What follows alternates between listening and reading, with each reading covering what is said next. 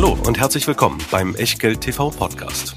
Bevor es gleich losgeht, beachtet bitte unseren Disclaimer auf der gleichnamigen Unterseite auf www.echtgeld.tv. Auf die Inhalte dieses Disclaimers wird zu Beginn einer jeden Sendung explizit eingegangen. Und nun viel Spaß und gute Unterhaltung mit Tobias Kramer und Christian W. Röhl. Herzlich willkommen aus Berlin. Ja, die Börse sieht rot. Mir deswegen, weil der Christian heute ein rotes Sakko anhat. Herzlich willkommen zu Echtgeld TV Feedback.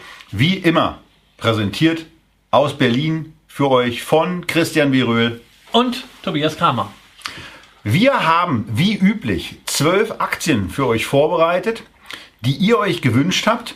Und weil es beim letzten Mal ganz schöne Diskussion und auch eine Nachfrage gab zu einer Aktie, bei der ich eigentlich schwer mitgerechnet habe, dass sie jemand von euch unbedingt haben will, haben wir gesagt, na dann machen wir das jetzt einfach so, weil die eine Aktie, die kann man zumindest mal kurz kommentieren, weil sie eine Alternative zu einem bestehenden Echtgeld-TV-Aktie des Monats-Investment darstellt. Und die zweite, das ist kein Investment, und das haben wir auch aus gutem Grund nicht gemacht, wie es um die Aktie im Moment gerade steht. Und so weiter am Ende der Sendung heute. Denn jetzt kommt zunächst mal eure 12 Wünsche. Aber ganz am Anfang steht natürlich der juristische Hinweis von Herrn Röhl. 12 plus 2 macht 14. 14 mal die zweite und dritte Meinung zu euren Aktienfavoriten. Und genau das ist es. Meinung, Impressionen, Ideen, aber keine Aufforderung zum Kauf oder Verkauf von Wertpapieren, keine Anlageberatung, keine Steuerberatung und schon gar keine Rechtsberatung, was wir hier machen. Demzufolge können wir natürlich auch keine Haftung übernehmen. Weder für die Inhalte, ihre Vollständigkeit, ihre Richtigkeit, ihre Aktualität, noch für das, was ihr denn aus diesen Meinungen macht oder eben nicht daraus macht. 14 Echtgeld-TV-Porträts gibt's in der Echtgeld-TV-Lounge und die könnt und sollt ihr doch bitte gerne teilen im Social Web oder mit Freunden oder sonst wem. Ganz wichtig nur, immer schön den Quellenhinweis drauflassen, ordentlich zitieren, denn das ist eine Frage von Sitte, Anstand und Moral. Und jetzt geht's zur Sache. 12 plus 2 Aktien in Feedback 1904 unserer April-Sendung, die ausnahmsweise als zweite Sendung live gestellt wird. Ich glaube zum ersten Mal überhaupt, dass wir das machen, hatte einfach den Hintergrund, dass die Lüft-Aktie so frisch, puffig an der Börse war, dass wir gesagt haben, die hohen Notierungen, die nutzen wir gleich mal, um unsere Meinung kundzutun. Mal sehen, was zum Zeitpunkt der Ausstrahlung der Feedback-Sendung daraus geworden ist. Ihr könnt ja bei YouTube nach dieser Sendung gerne mal nachschauen, was daraus geworden ist. Ansonsten würden wir jetzt einfach mal loslegen. Und wir starten mit Becton Dickinson & Co. Ja, Medizintechnik. Riesenladen. Aus den USA. Naja, Enterprise Value $90 Milliarden. Das ist schon eine Hausnummer. Einer der Top 10 Medizintechniker an den Weltbörsen. Da wäre Bayer aber froh, wenn sie die Marktkapitalisierung noch hätten. Ja, Bayer war allerdings nie ein Medizintechniker, sondern immer ein Pillendreher, der jetzt eine Poison-Pill geschluckt hat, aber dazu später mehr. Ein klassischer Medizintechniker, so im Sinne von ganz ausgefeilten Apparaturen, sind die bei Becton Dickinson auf den ersten Blick nicht, sondern das Hauptgeschäft sind Einmalprodukte. Allerdings diese Einmalprodukte werden halt immer wieder im Krankenhaus neu bestellt. Also eigentlich ein gutes Geschäftsmodell. Dann sowas wie Spritzen, Kanülen. Ja, vor allen Dingen das Komplexere, wenn es auch darum geht, gleich in die Diagnose rüberzugehen. Also zum Beispiel Becton Dickinson Diagnostics. Da sind dann so Schnellkits mit dabei für den professionellen Einsatz. Also nicht das, was man zu Hause macht, sondern zum Beispiel für die Urologie oder auch für die Onkologie. Natürlich High-End-Spritzen in Anführungszeichen zählen auch dazu. Und immerhin ein Viertel des Umsatzes macht man jetzt schon mit quasi Laborausrüstung, also mit kompletten Anlagen für die Arzneimittelforschung. Das ist dann wirklich Medical Hightech, so wie man es kennt. Und dafür eigentlich gar nicht so teuer. 20er KGV 19 ist jetzt nicht nachgeschmissen. Ja, aber auf der anderen Seite eben schon mal... Ja, wir sollten daran denken, dass wir, ich glaube, vor 2 Monaten in einer Feedback-Sendung die Coloplast hatten, die in ihrem Bereich, also insbesondere Inkontinenzvorsorge und Behandlung eine ähnliche Marktstellung hat und mit einem 30er KGV gehandelt wird. Der Durchschnitt der Top 10 Medizintechnikunternehmen wird mit einem 28er KGV gehandelt. Insofern die 20, die bei Becton Dickinson draufstehen, sind in Anbetracht der Unternehmensqualität des Wachstums gar nicht so wirklich aufregend. Jetzt könnte man beim Wachstum natürlich sofort sagen, nach dem Motto, ja, Umsatzwachstum ist ja stark, EBITDA-Wachstum auch, ja, aber der Jahresüberschuss, aber immer daran denken, Onkel Trump hat ja die ein oder andere Steuermerkwürdigkeit dort eingeführt. Die ein oder andere sagt auch Steuerreform. Ich kann es ja immer noch nicht sehen, aber das sollte ich dann vielleicht das rote Sakko tragen. Ich kann es immer noch nicht verstehen, was daran eine so geniale Reform sein soll. Aber es hat zumindest dazu geführt, dass sich bestimmte Sachen in den Bilanzen der Unternehmen verändert haben. Manchmal verbessert, manchmal aber eben auch nicht, durch ganz merkwürdige Effekte. Ja, das sind Effekte, die ziehen sich leider jetzt über die nächsten Jahre immer auch in unserem Dreijahresvergleich. Naja, was heißt total nervig? Ich finde es eigentlich okay, weil die Unternehmen zahlen weniger Steuern. Das ist ganz gut für die... Für uns als Aktionäre ist es gut. Für uns als Aktionäre. Was der Staat davon hat, wird man hinterher sehen. Ich würde ja gar nicht mal jetzt den Staat drüber brechen. Bei uns macht man es ja genau gegenteilig. Ne? Man zieht immer mehr Steuern ab. Läuft jetzt auch nicht unbedingt besser. Also insofern an der Stelle Vorsicht. Umsatzwachstum hast du angesprochen. 15% PA. Naja, also mit den ganzen Einmalprodukten 15% PA-Zuwachs auf dem Niveau sind natürlich nicht machbar, organisch, sondern da steckt ein fetter Zukauf mit drin. 24 Milliarden Dollar hat man 2017 ausgegeben für C.R. Bard. Das erklärt dann auch, warum die Verschuldung von Becton Dickinson quasi, ja, explodiert ist. Und durchaus in einem Bereich ist, wo bei uns genau diese Farblampen angehen, ja, da leuchtet es nämlich schon rot. Wenn ihr euch das anschaut, was ihr im Echtgeld-TV-Porträt seht, Hinweis an die Podcast-Hörer, dafür müsst ihr in der Lounge angemeldet sein, um euch diese Unterlagen dann herunterladen zu können.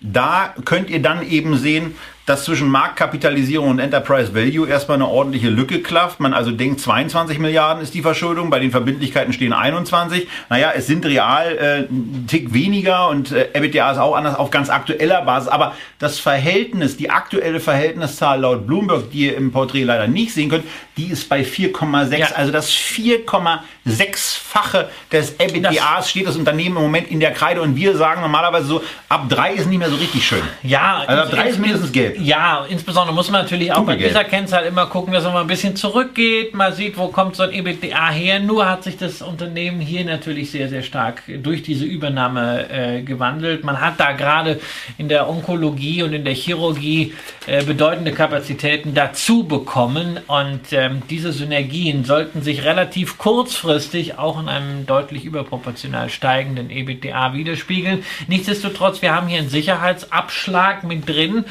Ansonsten war die Aktie in der Vergangenheit auch schon mal teurer. Wir haben auch schon mal 24er, 25er KGVs gesehen. Das heißt, da ist noch Potenzial am Knochen, was nicht bedeuten soll, kaufen, sondern da ist ganz entscheidend der Depot-Contest. Medizintechnik gehört in ein Portfolio, aber wer zum Beispiel schon eine Coloplast hat, wer, wie ich beispielsweise, schon eine Striker im Portfolio hat oder eine Medtronic, der muss jetzt nicht Becton Dickinson gerade als vierten Medizintechnikwert hinzufügen, sondern da kann man sich dann auch fragen, ob nicht in anderen Bereichen des Depots zunächst mal wichtigere Ergänzungen strategisch vorzunehmen sind. Aber es ist ein schönes Unternehmen mit einer tollen Dividendenhistorie, auch 25 Jahre mit dabei, Wachstum ist vorhanden, erwartet die Rendite ist zwar im Moment eher mau, aber das ist ja das, was Christian dann auch immer wieder sagt, nach dem Motto, wenn man Qualität lange genug dabei bleibt, dann geht es eben nach oben und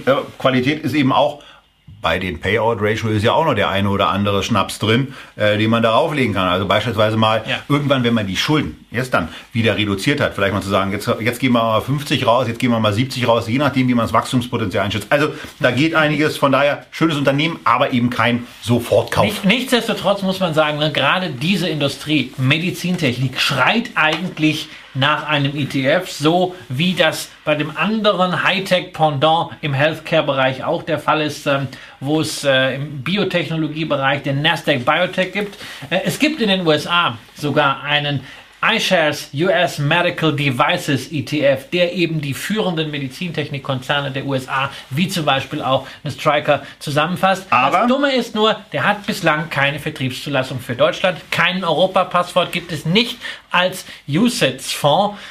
Das wäre schön, wenn man das bekommen könnte. Es gab auch mal, die Älteren werden sich erinnern, nicht nur eine BB Biotech, sondern dasselbe für Medizintechnik, BB Medtech, hat sich leider aber nicht durchgesetzt und ist jetzt wieder ein ganz normaler, langweiliger Investmentfonds. Schade eigentlich. Aber das soll es zu Becton Dickinson gewesen sein.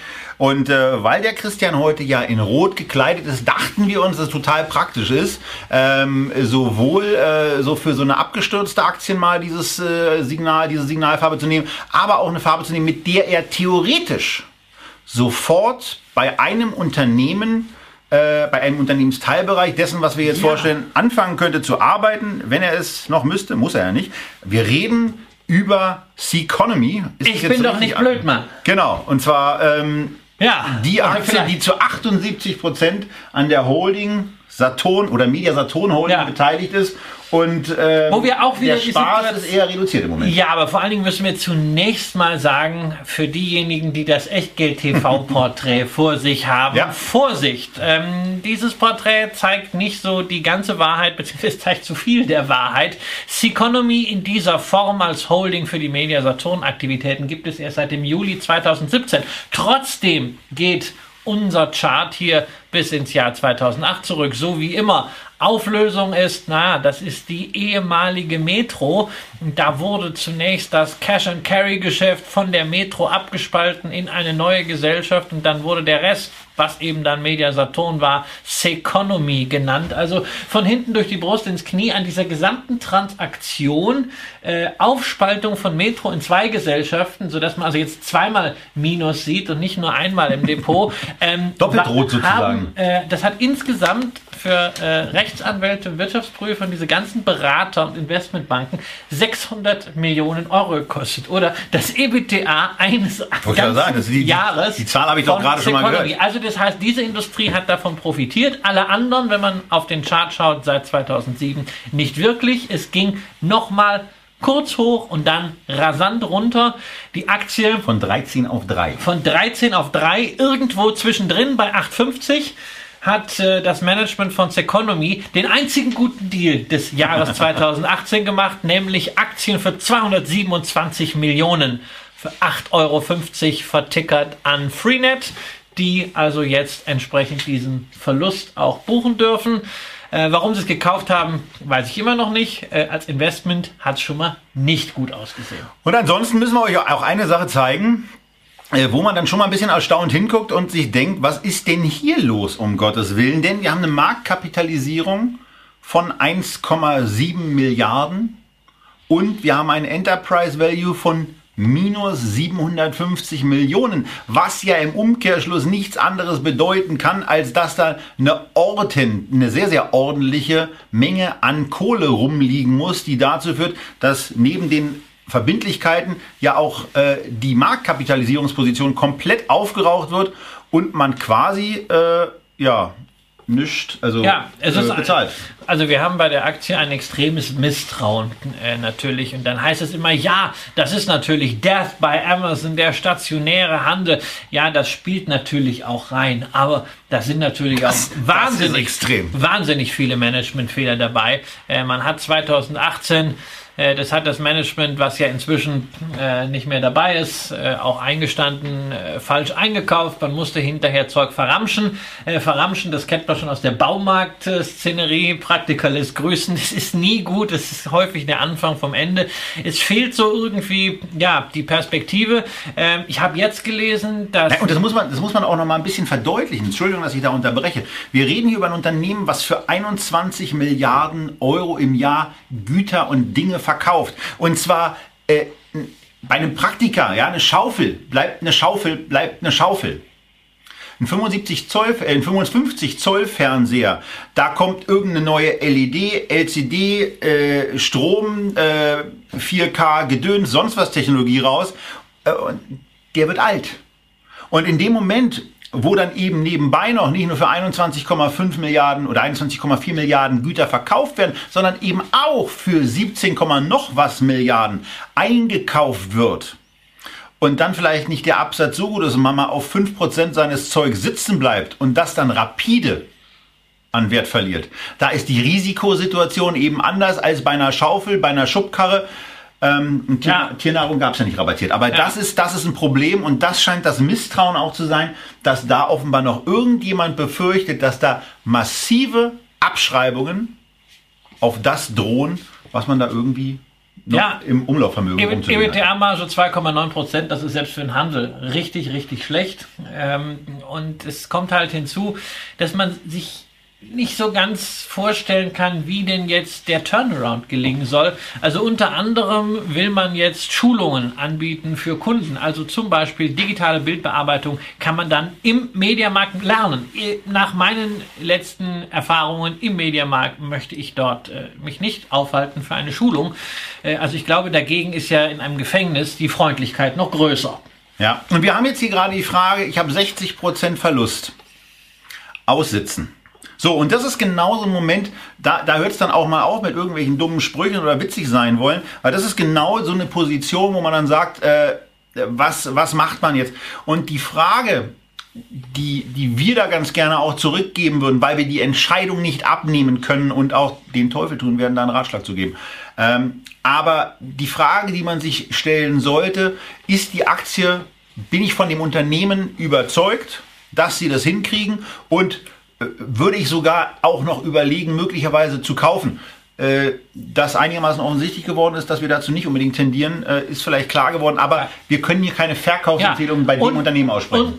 Und vor Empfehlungen sprechen wir generell nicht aus, aber vor allen Dingen eines fragen, warum hast du die Aktie denn damals gekauft? Was war denn dein ursprünglicher Investment Case? Und gilt der vielleicht noch völlig unabhängig vom Kurs? Hast du gesagt, naja, du wolltest bewusst gegen diesen Trend spekulieren und eigentlich wusstest du, ja, es kann schwierig werden, aber es ist eigentlich noch intakt und die Trendwende kann ja gelingen. Da ist sehr, sehr entscheidend die ursprüngliche Investmentmotivation und sobald die nicht mehr intakt ist, verkaufen. Da ist der Kurs nicht so relevant. Deshalb, das ist eine der Empfehlungen, die es immer gibt von uns, wenn man eine Position eingeht, in irgendeiner Form dokumentieren, was denn der Investment Case ist. Ja, am besten ist immer ein paar Stichpunkte aufschreiben, so wie wir das übrigens auch immer machen. Ja, hier in dieses kleine schwarze Büchlein kommt das bei mir rein. Der andere macht es vielleicht mit Notizen oder spricht es sich auf in ein Memo, aber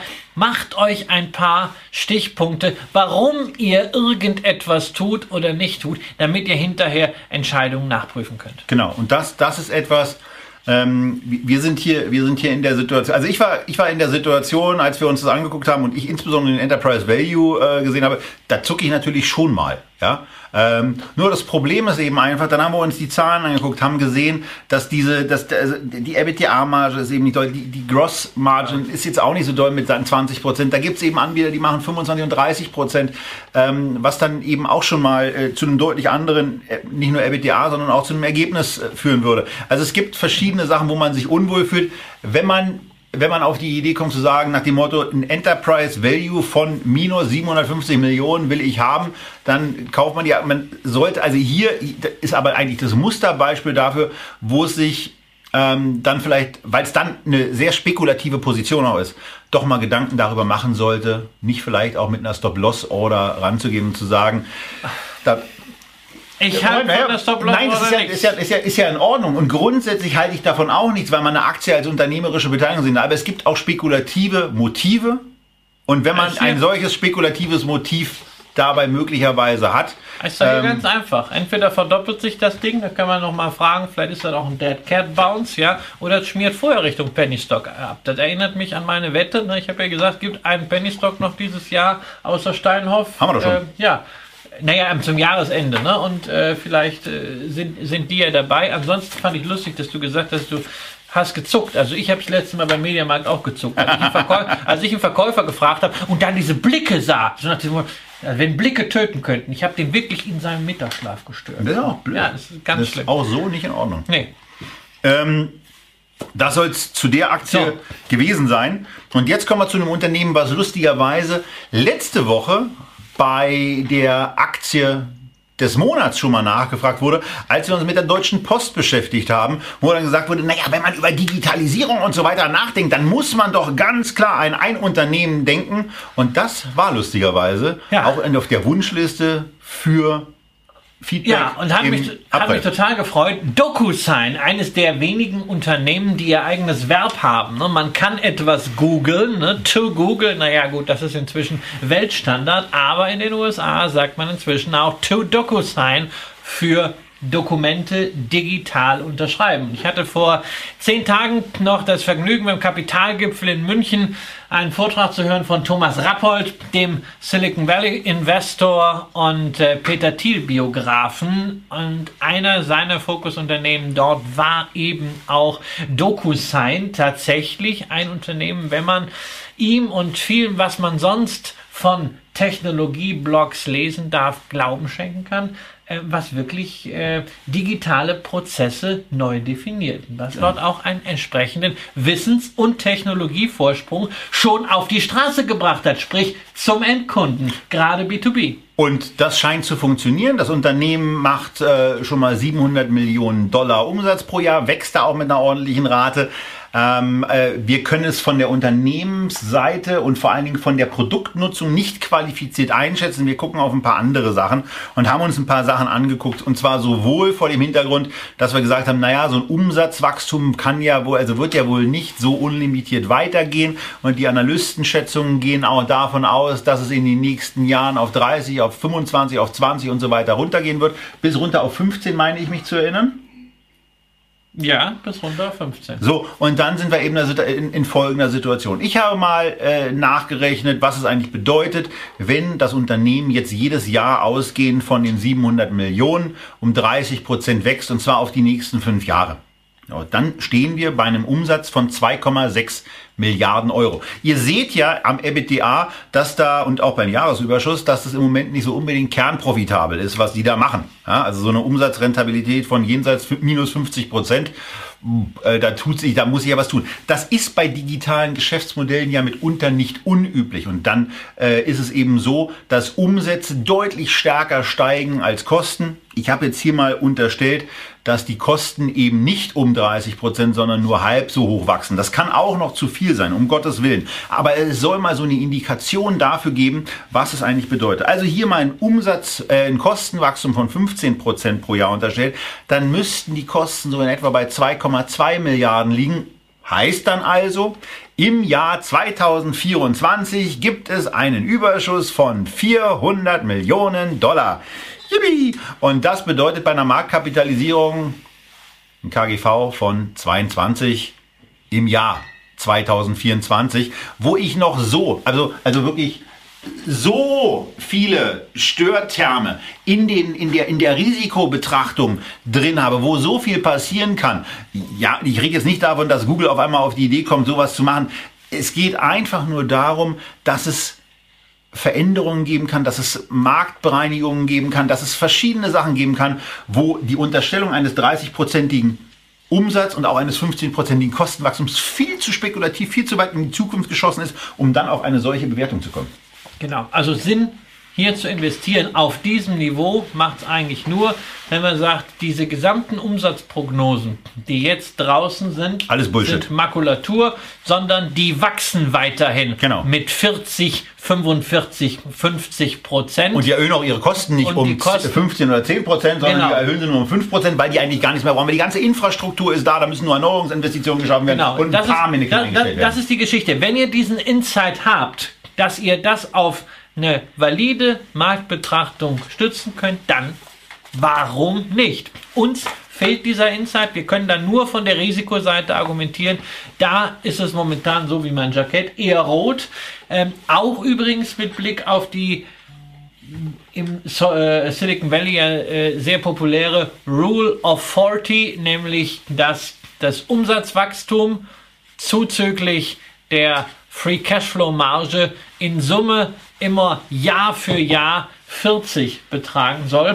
Diese 40, die sind für das abgelaufene Geschäftsjahr so gerade eben noch erreicht worden. Die Summe ist bei 41, wobei es schön ist, 6,5% Free Cashflow Marge, also das heißt vom Free Cashflow her sind sie bereits profitabel. Da haben sie ein Break-Even geschafft, aber trotzdem für dieses Jahr rutschen sie runter und wenn man die Schätzung der Analysten nimmt, dann sind sie in den nächsten 3 Jahren jedes Jahr darunter und dann ja, hat man beim Wachstumsunternehmen ein Problem, außer ihr sagt, hey, diese Prognosen sind alle kompletter Bullshit. Genau. Eins, was mich dabei bei dem Unternehmen ein bisschen stört, das ist aber so ein atmosphärisches Ding. Ich finde eigentlich bei so Hightech-Unternehmen aus dem Silicon Valley ist immer total schön, wenn CEO und Gründer noch richtig Skin in the Game haben, wenn die beteiligt sind am Unternehmen. Das ist bei DocuSign nicht mehr der Fall, weder der CEO noch die ursprünglichen Gründer. Es ist ein relativ altes Unternehmen vom Anfang des Jahrtausends, ne? Gab es noch nicht mal Facebook. Haben alle keine nennenswerten Anteile mehr, sondern das ist investorengetrieben. Mag ich persönlich nicht so ganz, kann aber natürlich der eine oder andere völlig anders sehen, weil er sagt, hey, ist doch super, wenn das investorengetrieben ist, die gucken, dass sie die Bude jetzt richtig aufblasen auf 30 Milliarden und dann vertickern sie es an Google. Ist auch vielleicht eine Möglichkeit, dann sind zumindest 2 Unternehmen zusammen, die schon ein Verb haben. Jedenfalls ist es High, High, High Risk. Bei mir allenfalls was fürs Venture Depot. So, und das war's dann zu DocuSign. Wir haben jetzt ein paar Themen gestriffen und bei Themen erlaubt mir mal kurz den Exkurs auf eine andere Sendung, die wir hier regelmäßig machen, nämlich das Thema des Monats, das wir ganz gerne aber auch mit etwas anderem kombinieren, nämlich mit dem Echtgeld-TV-Talk. Davon hatten wir in den letzten Monaten einige Sendungen, einige Formate ausprobiert mit unterschiedlichen Gästen. Die 3 erfolgreichsten davon wollen wir euch noch mal ganz kurz nennen, nämlich Roger Peters, der gezeigt hat und auch immer noch zeigt, wie man mit Nebenwerten erfolgreich investieren kann und wo sich das Interview großer Beliebtheit erfreut hat. Darüber hinaus haben wir mal versucht, eine seriöse Crash-Sendung zu machen und mal mit Klaus Vogt die ganzen Krisenherde durchzudeklinieren. Dazu könnte der ein oder andere von euch auch einen Update-Wunsch haben. Und wir hatten ganz intensives Gespräch mit Karl Pilny, dem Autor und dem Asien-Experten, über die asiatischen Märkte und über asiatisches Boot on the Ground. Und da wollen wir von euch mal wissen, wen von diesen 3 Gästen sollten wir eigentlich aus eurer Sicht schnellstmöglich wieder einladen? Roger Peters für deutsche Nebenwerte, Klaus Vogt für ein Crash-Update oder Karl Pilny für eine neuerliche Vertiefung des Themas Asien, nachdem ich ja jetzt in der Zwischenzeit auch zweimal da war. Ja, und ich glaube, das gibt ein sehr deutliches Bild. Dachte ich am Anfang auch, aber es hat sich jetzt wieder gedreht. Ja, aber naja, also... Aber eins ist doch schon deutlich. Also wir sehen zumindest mal, dass ihr generell dem Optimismus mehr zugetan seid als dem Pessimismus. Aber ihr habt auch erst zu 2 Dritteln abgestimmt. Da brauchen wir noch ein bisschen was. Also kommt zurück an die Rechner, stellt das Bier kurz zur Seite und klickt die Maus, damit wir eure Stimme haben. Warum müssen die denn am Rechner gucken? Die können das doch ganz entspannt auf dem iPad machen. Ja, aber willst du zu Hause auf dem Rechner gucken? Kann schon sein, ja. Echt? Wenn ich es möglicherweise auch so ein bisschen nebenbei gucke und nur bei den Aktien dann wieder zuhören will, die mich wirklich interessieren, weil mich vielleicht eine DocuSign wahrscheinlich eher oder eine Becton Dickinson nicht so interessiert. So, jetzt sind wir bei dem Antwortniveau einfach mal hier und zeigen euch, dass ihr euch mit einem 50% Ergebnis für den Roger Peters entschieden habt, den wir dann heute noch darüber informieren werden, dass er gefälligst mal wieder nach Berlin zu kommen hat. Ja. Und uns dann entweder hier in einer noch immer einzurichtenden Gesprächsecke oder bei Vogts Bier Express zu einem Gespräch für Fragen und Antworten zur Verfügung steht. Und wir machen dann an der Stelle weiter mit einer richtig leckeren Aktie. Mit richtig Spam, nämlich dem Spam von Hormel Foods. Ja, Hersteller von Spam, denn Spam ist ursprünglich gar nicht E-Mail-Müll, sondern Spam ist Spiced Ham und das ist ein Frühstücksfleisch, was hergestellt wird von Hormel Foods und was durch... Haben wir beide noch nie gegessen? Hast du das schon mal gegessen? Ich habe das schon mal gegessen, ja, weil ich wollte das unbedingt mal essen. Schmeckt also für mich, ich habe es dir auch in der Vorbesprechung gesagt, ein bisschen so wie das, was man beim Aldi kriegt, da ist ja auch so Fleisch in der Dose, ja, so Leberwurst und das schmeckt alles gleich, ja. Also überhaupt nicht meins, aber man sagt ja immer so, Konsumentengewohnheiten haben sich in der Nahrungsmittelindustrie geändert, die Leute wollen alle gesünder leben und deshalb haben es Unternehmen, die klassisch Lebensmittel herstellen, ja auch so wahnsinnig schwierig. So, und dann gucken wir auf Hormel Foods, egal ob auf den Kurs der Aktie oder noch viel wichtiger, auf die Gewinne des Unternehmens und wir stellen fest, das, was Raimund Brichter von links unten nach rechts oben, ja, Liro-Aktie nennt, haben wir hier auch, es geht aufwärts. Ja, und das ist auch durchaus beeindruckend und insbesondere, wenn man sich die Gewinne pro Aktie anschaut, beeindruckend. Natürlich dann auch beeindruckend das Thema Dividende, 45%iger Payout, 1,9%ige Dividendenrendite, seit über 25 Jahren gezahlt, nicht gesenkt, erhöht und so weiter. Das ist gut. Gut ist sicherlich auch die Verschuldungssituation des Unternehmens. Ja, das ist eine schöne Sache. Sind kaum Schulden. Das ist, was aber ganz schön teuer ist so die grundsätzliche Bewertung. Also 24er KGV ist ordentlich. Das ist pure Qualität. Ja, diese Qualität wird natürlich bezahlt. Daran erkennt man aber auch, dass viel Geschwafel über Probleme in der Industrie in Wirklichkeit Probleme in den Unternehmen sind. Wir hatten das bei Kraft Heinz schon seziert. Kraft Heinz hat natürlich vielleicht nicht mehr diese Wachstumsraten bei Mac and Cheese, ja, beim fettigen Macaroni mit Käse. Aber die Hauptprobleme des Unternehmens resultieren aus dem Financial Engineering. Bei Campbell Foods, wo der Kurs auch ähnlich mies aussieht, ist es einfach ein angestaubtes Sortiment.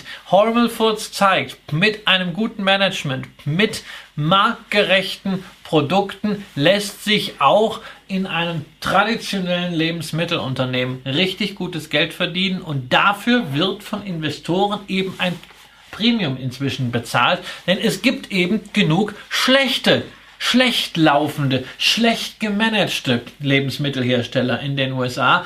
Wenngleich ich sagen muss, Qualität hat immer ihren Preis, aber der Preis aktuell, KGV von 24 aufs laufende Jahr, wäre angesichts der nun doch natürlich irgendwie limitierten Wachstumsaussichten selbst mir als Qualitätsaktienfan etwas zu hoch, aber die Aktie war ja vor 18 Monaten nochmal auf $30, das wären gut 25% billiger, dann kann man wieder zugreifen. Es ist nicht gesagt, dass sie dorthin geht. Wer die Aktie hat, einfach dabei bleiben, denn die Rendite wird jedes Jahr mehr, denn die weiteren Dividendenanhebungen sind auf jeden Fall absehbar.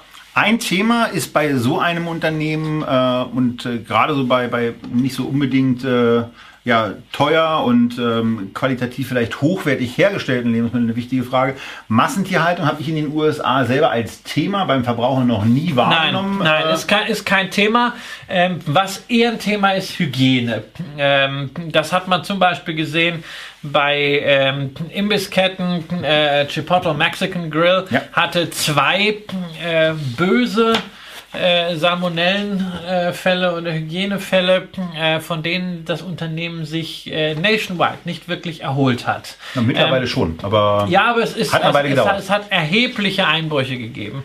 Da muss man sagen, hat Hormel wirklich auch das Vertrauen der Konsumenten. Die hatten bei ihrer Truthahnsparte tatsächlich auch ein solches Salmonellenproblem, haben 2 Rückrufaktionen starten müssen, aber es hat ihnen nicht so geschadet, wie man das vielleicht hätte befürchten müssen. Die Umsätze im Truthahnbereich sind leicht zurückgegangen, aber sie haben das an anderer Stelle großartig kompensieren können. Übrigens auch im Auslandsgeschäft. Eigentlich ist Hormel ein sehr, sehr amerikanisches Unternehmen, aber sie sind nach China gegangen und verkaufen ausgerechnet ihr Spam, ihr Spiced Ham, ihren Gewürzschinken in China und diese Anfänge waren extrem erfolgreich. Es gibt genug Witze, die man an der Stelle darüber machen könnte, auch zu den Ernährungsgewohnheiten von Amerikanern und Chinesen. Das lassen Jahren. Nur ein Hinweis noch, es ist nicht die größte Food-Aktie. Man sollte allerdings nicht die Aktie kaufen, weil man vielleicht spekuliert, dass Warren Buffett ein bisschen Qualität für Kraft Heinz kauft. Das wird hier schwierig. 47% liegen bei der Hormel Foundation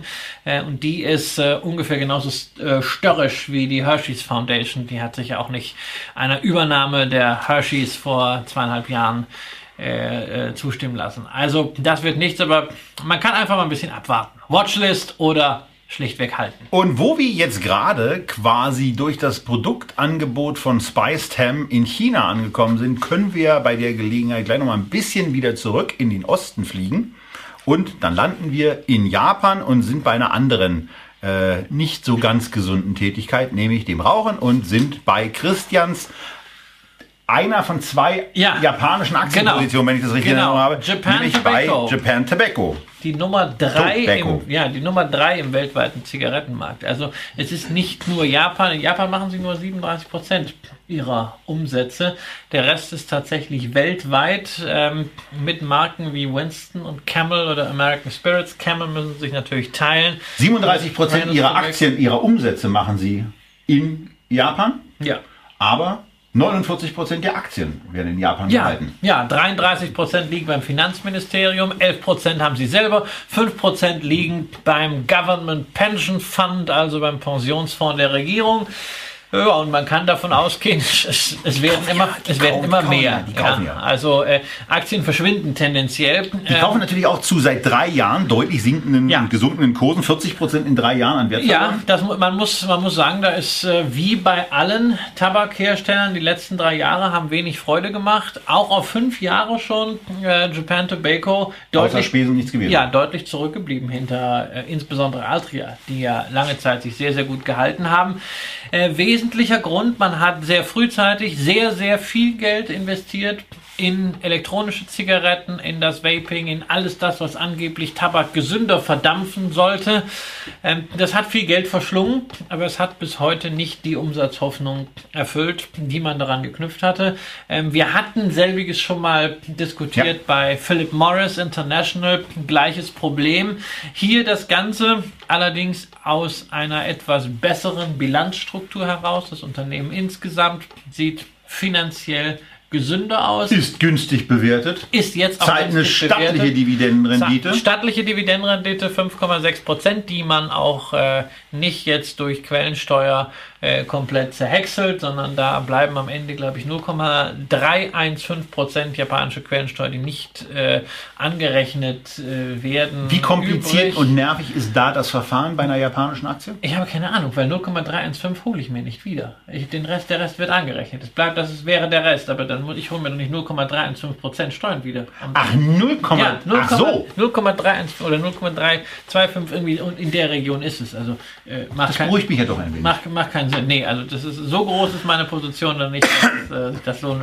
Es ist ja nicht nichts. Nicht? Also ansonsten, man sieht es auch beim Gewinn pro Aktie, wenn ihr das Porträt vor euch habt. Für Leute, die Podcast, dann bitte herunterladen. Dass es zumindest aber eine hohe Stabilität hat. Der Umsatz wächst jetzt nicht gerade, er schrumpft sogar leicht. Jahresüberschuss ist auch ein bisschen da unter die Räder gekommen, aber zumindest auf der Aktienebene einigermaßen stabil. Und wir haben hier ein günstig bewertetes Unternehmen, das eben 75-70% auf 1 bis 3 Jahre ausschüttet, dessen Dividende wächst. Also im Grunde genommen so einiges von den Dividendenadelkriterien wird schon erfüllt. Ja, ja, das ist Dividendenadel, gerade auch im Zusammenhang mit der sauren Bilanz. Es gibt halt ein Thema, was auch immer wieder hier belastet, und das ist Japan. Noch lange Zeit ein Raucherparadies gewesen.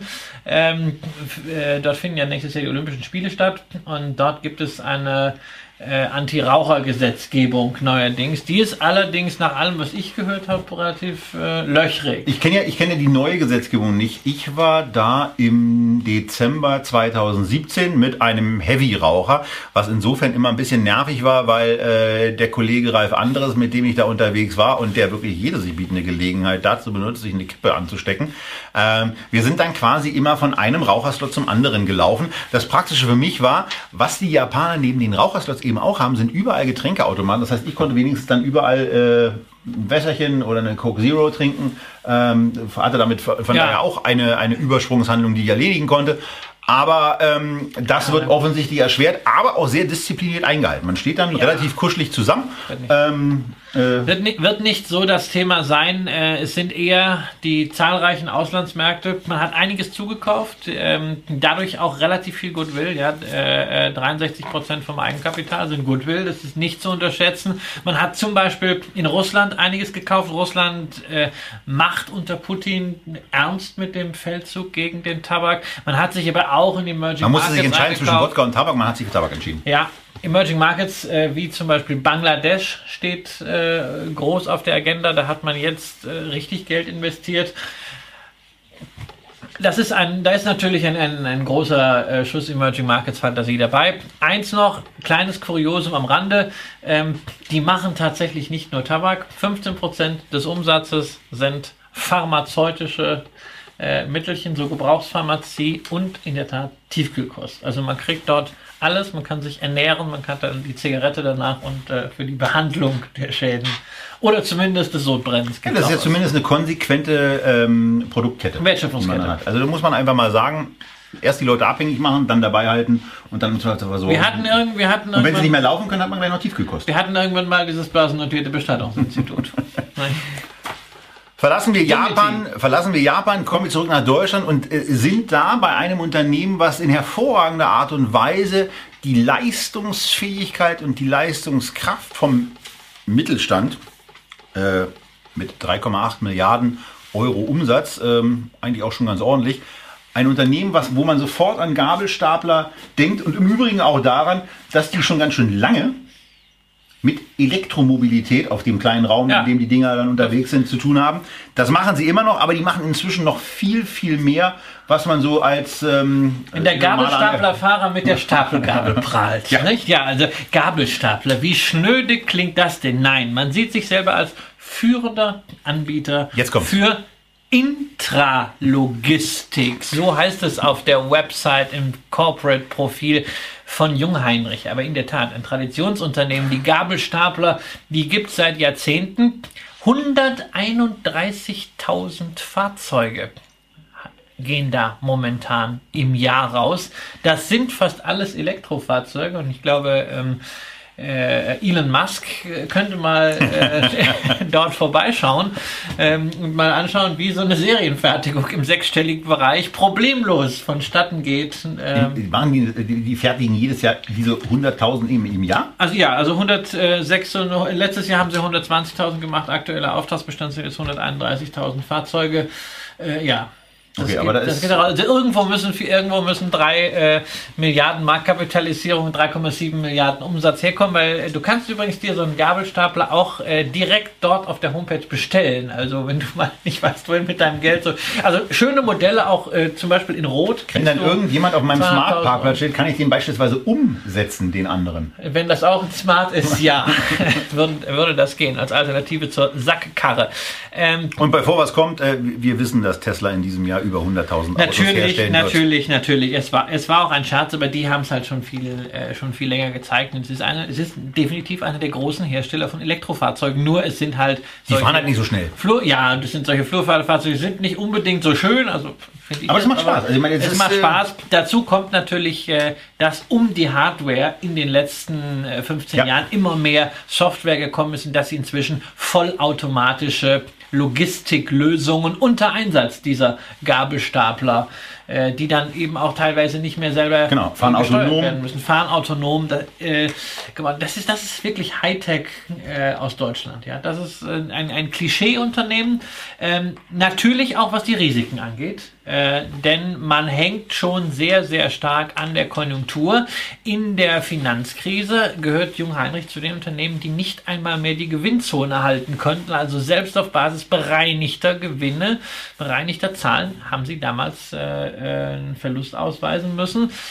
Entsprechend Ende letzten Jahres, als die Konjunkturängste grassiert haben, ging es mit der Aktie richtig runter von knapp 40 auf etwas über 20. Das waren weit mehr als 40%. Die wurden auch jetzt im ersten Quartal teilweise wieder aufgeholt, aber da ist noch durchaus Potenzial nach oben. KGV 15 ist nicht teuer, aber impliziert immer so ein bisschen so diese angezogene Handbremse. Der Auftragsbestand ist toll, aber die Frage ist immer, wenn die Konjunktur schockgefrostet wird, was wird sich davon dann am Ende wirklich materialisieren, auch wenn Kunden dann ausfallen? Immerhin bekommt dieses Unternehmen damit ein doppelt so hohes KGV zugesprochen wie die im DAX notierten deutschen Automobilhersteller. Ja, die machen ja auch keine Elektrofahrzeuge. Ja, ein bisschen machen sie schon, sie versuchen es zumindest. Und, aber es ist ein großartiges Qualitätsunternehmen. Toll. Übrigens, Hinweis hier, börsennotiert sind ausschließlich die Vorzugsaktien. Die Stammaktien liegen nach wie vor bei den beiden Töchtern des Unternehmensgründers, der übrigens tatsächlich Herr Dr. Jungheinrich war.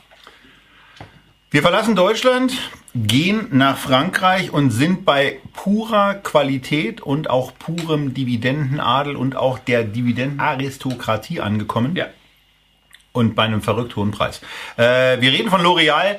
31,4 ist das KGV für 2019. Ja, 25 Jahre Dividende gezahlt, nicht gesenkt, erhöht, alles schön. 7,5%iges Wachstum, Payout. Genau da, wo er sein soll. 1,6% Dividendenrendite, alles schön. Aber der Preis für einen Kauf jetzt ist mir massiv und deutlich zu hoch. Insbesondere, wenn man die andere französische Alternative, die Christian ja auch regelmäßig hier ins Feld führt, die LVMH, die mit einem 20er KGV bewertet ist, die auch pure und breit aufgestellte Qualität ist. Ich kann es hier kurz halten bei der Aktie. Wenn man sie hat, herzlichen Glückwunsch, halten, weil der einzige Fehler, den man in den letzten Jahren immer mal machen konnte, ist sie zu verkaufen. Ja. Aber ob das Niveau das Richtige ist, um sie zu kaufen, wage ich zu bezweifeln. Ja, was den Kauf angeht, da kann man sich disziplinieren, da kann man eine Linie unten an den Kurs halten und ab und zu datzt der halt mal auf diesem Trend drauf, dann kann man sich da disziplinieren und kann da kaufen oder man kauft sie über den Sparplan, wenn der Broker das anbietet. Es ist schon eine andere Aktie als Louis Vuitton und man muss auch diese Qualität sicherlich mit einem Aufschlag bezahlen. Louis Vuitton ist ein großartiger Brand, aber es ist natürlich zyklischer. Der Kosmetikbereich ist nicht so zyklisch wie Lederwaren und Accessoires. Man sieht es auch, wenn man einfach zurückschaut in die Zeit der Finanzkrise. Der Einbruch bei L'Oreal vom Gewinn war kaum messbar. Du meinst, die Frau verzichtet eher auf eine neue Handtasche, bevor sie aufs Luxus-Make-up verzichtet. Ja, und immerhin 35% der Umsätze werden von L'Oreal selber als Luxury-Brands klassifiziert. Luxus-Make-up ist auch ein schönes Wort. Ja, das sind halt das teure Make-up. Ne? Ich meine, Farbe ist am Ende Farbe. Ne? Das ist so wie rotes Jackett ist rot, ne? Egal ob von Wormland oder von Louis. Aber ist natürlich eine andere Marke. Von Louis? Ja, gibt's auch, aber würde ich nicht tragen. Meinst du von Wormland und war aus dem Ausverkauf und ich habe das Gelbe noch dazu bekommen. Ja, das war 2 for 1. Das musste ich nutzen. Allein das war die Telekom, das war die Deutsche Postsendung. Allein um dich zu ärgern. Ja, ich hatte das heute auch schon drin. Insofern, das ist pure Qualität, die man irgendwann kauft, wenn man solche Aktien haben möchte. Dann muss man es kaufen, dann vergisst man es einfach. Man sollte halt ganz klar sagen, ja, ich meine, mit einem 31er KGV, wenn man es jetzt kauft, ist halt die Rendite nicht mehr so großartig. Umgekehrt darf man aber bitte auch sagen, hey, nimm den Kehrwert davon und dann guck dir bitte mal eine Immobilie in München in erster Lage an oder in Wien im ersten Bezirk, dann findest du diese Rendite, die eine L'Oreal-Aktie hat, nicht. Und die Sicherheit meiner Ansicht nach ist mindestens dieselbe. Klitzekleinigkeit auch bei dem Aktienkauf. Die Kaufnebenkosten und der Kaufaufwand ist massiv geringer, weil ihr tippt eure Order einfach nur da ein, wo ihr sie kauft. Und ihr müsst nicht zu einem Notar rennen, ihr müsst nicht irgendwelche merkwürdigen Prozentsätze zahlen, ihr müsst nicht irgendwie einen Makler für horrendes Geld bezahlen. Ja. Also, und wenn man also Geld einfach mal wegpacken will und sagt, hey, ich möchte das in der Unternehmensbeteiligung haben, das soll bitte möglichst defensiv sein, das soll möglichst gut geführt sein, dann ist L'Oreal mit in dem Topf, aus dem man diese Aktien ziehen kann. Und so viele Aktien sind da dann am Ende auch nicht drin. Hinweis, zur Aktionärsstruktur, was ein Kuriosum ist. Es ist nicht nur ein familiendominiertes Unternehmen. Die Nachfahren von Liliane Bettencourt, vor 2 Jahren, in sehr hohem Alter erst verstorben. Mit viel Begleitmusik. Mit viel Begleitmusik und einem jungen Fotografen und entsprechendem Stress drumherum mit den anderen Erben. Die Familie hält 33%, aber 23% liegen bei Nestlé. Schon etwas länger. Ja, schon etwas länger, und Nestlé hat bislang auch keinerlei Anstalten gemacht, auch wenn Investoren das gefordert haben, diese Anteile an L'Oreal irgendwie zu verwerten. Warum auch? Denn es gibt einen schönen Cashflow. An meinem Geburtstag, am 26. April, wird Nestlé von L'Oreal dieses Jahr ungefähr 500 Millionen € Dividende erhalten. Das ist selbst für Nestlé richtig Geld, mit dem man beim Portfolioumbau doch einiges machen kann. Kommen wir von einer relativ teuren Aktie aus Frankreich zu relativ teuren Produkten aus Italien. Wir sind bei Moncler und damit so latent überteuerten Daunenjacken angekommen. Wieso heißt denn latent überteuert? Streich das latent. Was hat denn deine Winterjacke gekostet? 600? Okay, gut. Naja, also meine hat jetzt 1000 gekostet. Ist aber jetzt auch so ein No-Name, Moose Knuckles. Aber für 1100 kriegst du eine Montclair. Gut, so das Einstiegsmodell. Kriegst du also bei Montclair, kriegst du auch welche für 5000. Und deine Freundin würde auch eine für 10.000 kriegen. Habe ich heute noch mal nachgedacht. Ich würde auch die Frage gestellt bekommen, ob sie noch auf dem Zaun hat. Gut, die sieht auch nicht so wirklich schön aus. Sie ist so ein bisschen Haute Couture. Ja, aber er meint die Jacke. Ja, natürlich, scheiße, wirklich, ja. Nein, aber wir reden also über Daunenjacken, und das ist wirklich so.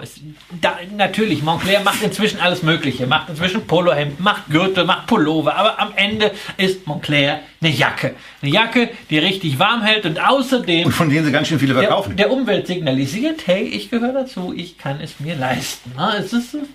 Trägt man zum Canada Goose, trägt man in Neukölln, ja, Moncler in St. Moritz. Ja, und das 1,4 Milliarden machen die auf jeden Fall Umsatz damit. Das sind dann auch bei 5.000 € pro Jacke schon ganz ordentlich. Und die EBITDA-Marge ist aber mal richtig Rock'n'Roll. So. 470 Millionen €, 33% EBITDA-Marge. Und beim Jahresüberschuss bleiben auch immer noch 330 Millionen hängen. Heißt auch bei den Wachstumszahlen 17,3% beim Umsatz, 17,7% beim EBITDA und 25,6% beim Jahresüberschusswachstum. Das ist cool, das seht ihr auch am adjustierten Gewinn der Aktie, dass es eine schöne Linie ist.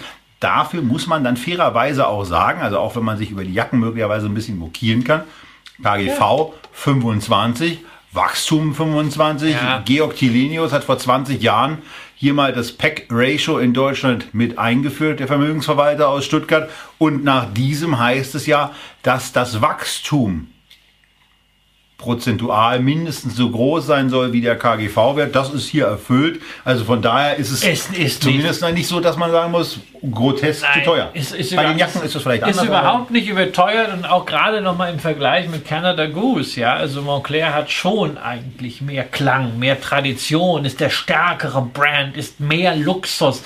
Canada Goose mehr Lifestyle. Canada Goose 37er KGV, hier Moncler 25er KGV. Dazu Neukölln rockt, ich sag's dir mal wieder. Ja, dazu kommt auch hier, es stimmt einfach alles, so bis in die Details hinein. Wir sehen hier 8 Piotrowski-Punkte. Wenn man sich dann auch mal solche fein ziselierten Sachen anguckt, wie die alte Bankers Rule, die Liquidität dritten Grades, die also Liquidität in also kurzfristige Liquidität in Relation zu Verbindlichkeiten sieht. Da normalerweise Bankers Rule sagt, 2 ist ein Superwert. Kaum ein Unternehmen erreicht 1,5. Da sind die bei einer Liquidität dritten Grades von 2,5. Keine Schulden. Das ist wirklich großartigste Qualität, und man hat sicherlich einen Schuss Fantasie dabei. Das Unternehmen ist durch viele Hände gegangen, wurde immer wieder von Investorengruppen neu strukturiert. Der Chefdesigner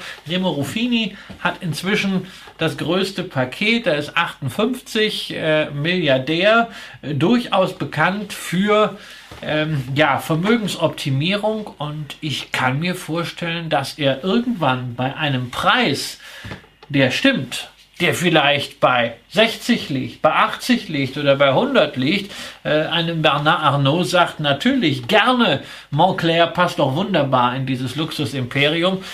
Und ich meine, wir reden hier aus der Perspektive eines Konglomerats wie Louis Vuitton oder Kering, also Arnault oder sein großer Erzrivale Pinot, über letztendlich Kleingeld. 9 Milliarden hier, wenn es sich verdoppelt, sind halt dann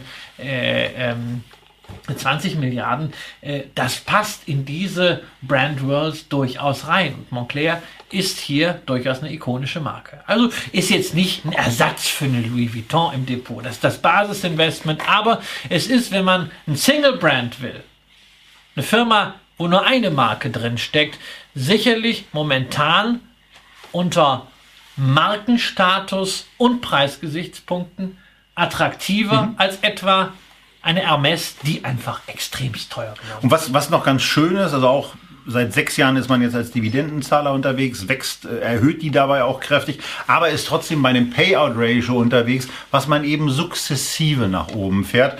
Also 41%iges Wachstum ist eben über dem Jahresüberschusswachstum. Das heißt, die fangen schon an, in die 50% Richtung zu gehen. Aber man hat sich offensichtlich auch noch das eine oder andere vorgenommen, wo eben auch noch Daunenjacken zu verkaufen sind, und vielleicht steht da ja auch irgendwann mal eine 3,5 oder eine 5 Milliarden Umsatzdimension, wer weiß das schon, aber zumindest was man hier so sieht, also im ganz ersten Moment erstmal teuer und dann geht man so durch und entdeckt viele Sachen, wo man sagt, nee, gar nicht so teuer, und dann kommen die qualitativen Aspekte, die Christian noch mitgesagt hat, dazu. Also von daher ein sehr, sehr schönes, spannendes Unternehmen. Wer es im Depot hat, dazu von unserer Seite herzlichen Glückwunsch. Und jetzt kommen wir an eine Stelle, wo das mit den Glückwünschen so ein bisschen anders läuft und sich so ein bisschen reduziert. Hängt von der Zeit ab. Wir grüßen dabei natürlich auch freundlich und mit einem gewissen Schuss Mitgefühl Frau Klatten, die 12% an dieser Gesellschaft hält, die auf den klangvollen Namen Nordex hört und Windkraftanlagen herstellt, verkauft und dann dummerweise auch damit zu kämpfen hat, dass man möglicherweise, wenn irgendwas nicht so, rund vielleicht schon, aber nicht so zuverlässig läuft, wie es eigentlich laufen soll, man auch mal mit Gewährleistungen zu tun hat, dann möglicherweise auch mal Nachfragen, die sich relativ schön am Kurs ablesen lassen, etwas fluktuierend und von starken Veränderungen geprägt sind. Wie ist es eigentlich mit Windkraft? Ist Windkraft jetzt noch ökologisch? Also mit Energie muss man immer aufpassen. Ist Windkraft noch ökologisch? Also ich habe ja früher mal gelernt, Kernenergie ist böse. Jetzt gab es dieses Wochenende dann ja die Absolution für die Kernenergie, die ist ja jetzt teilweise gut. Er meint Greta. Ja, jetzt, was ist mit Wind? Ist Wind noch gut?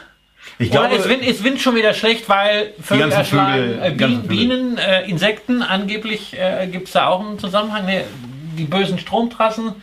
Der Wind muss ja von oben nach unten, und weil der Wind nicht geht, muss der Strom. Also das sind halt auch so Diskussionen, die kommen dann auch noch hier rein. Ja, das ist so ein Moment, wo ich total gerne einen Energieexperten der Grünen hier hätte, um das mal mit ihm durchzugehen, wie er sich das eigentlich also alles vorstellt und wie das so ist und wie man das zu sehen hat aus der grün-linken Perspektive. Denn ich verstehe das auch nicht so richtig, und ich fand das... Und das war wirklich der Punkt, wo ich dann endgültig beeindruckt von Greta Thunberg. Ja. Thunberg war, immer an den die nicht nur die Jugend zu einer eine regelmäßige Protesthaltung gebracht hat, zu einem Thema, was gerade für junge Leute in der Tat wichtiger ist als für 60- oder 70-Jährige, sondern die dann auch einfach mal gesagt hat, naja, aber dazu gehört eben auch die Ehrlichkeit zu sagen, dass wenn wir emissionsarmen Strom haben wollen und CO2 reduziert Strom nutzen wollen, dass wir dann an Atomkraft nicht vorbeikommen. Ja. Das ist ja schön, dass eine 16-Jährige, die einmal in der Woche eben nicht zur Schule geht, offensichtlich das da mehr Rückgrat besitzt als eine inzwischen 60-jährige und über 60-jährige Bundeskanzlerin, die Physik ja auch noch studiert hat und im Grunde genommen, von der ich erwartet hätte, dass nachdem sie den Atomausstieg von Rot-Grün merkwürdig zurückgenommen hat, dass sie genau nach Fukushima diese Haltung an den Tag legt und sagt, lass noch drei Atomkraftwerke, machen wir zu, aber die anderen sind zuverlässig. Und noch drei Fridays for Future. Mit dieser gesellschaftlichen Bewegung. Und Frau Merkel legt den Schalter wieder an und die Atomkraftwerke werden angeknipst. Ja. Und die Windanlagen aus. Nein, aber wir sehen, Nordex, das ist so ein... Stimmt, ist so ein, das war ja das eigentliche Thema. Das ist das Thema. Es ist schon so ein Spiegelbild irgendwie der Energiepolitik. Nicht rauf und runter. Das sind so Wellenbewegungen. Das Schlimme ist, das liegt nicht mal nur an Nordex. Es gibt ja noch zwei andere große Windaktien. Vestas, nämlich eine, ne? Vestas als Weltmarktführer und dann Siemens Gamesa. Siemens also bei den Spaniern die eigenen Aktivitäten untergebracht hat. Die Zyklik ist dieselbe. Vestas hat sich ein bisschen nach oben abkoppeln können, ist aber auch noch weit von den alten Hochs entfernt. Siemens Gamesa sowieso von den Hochs von Gamesa.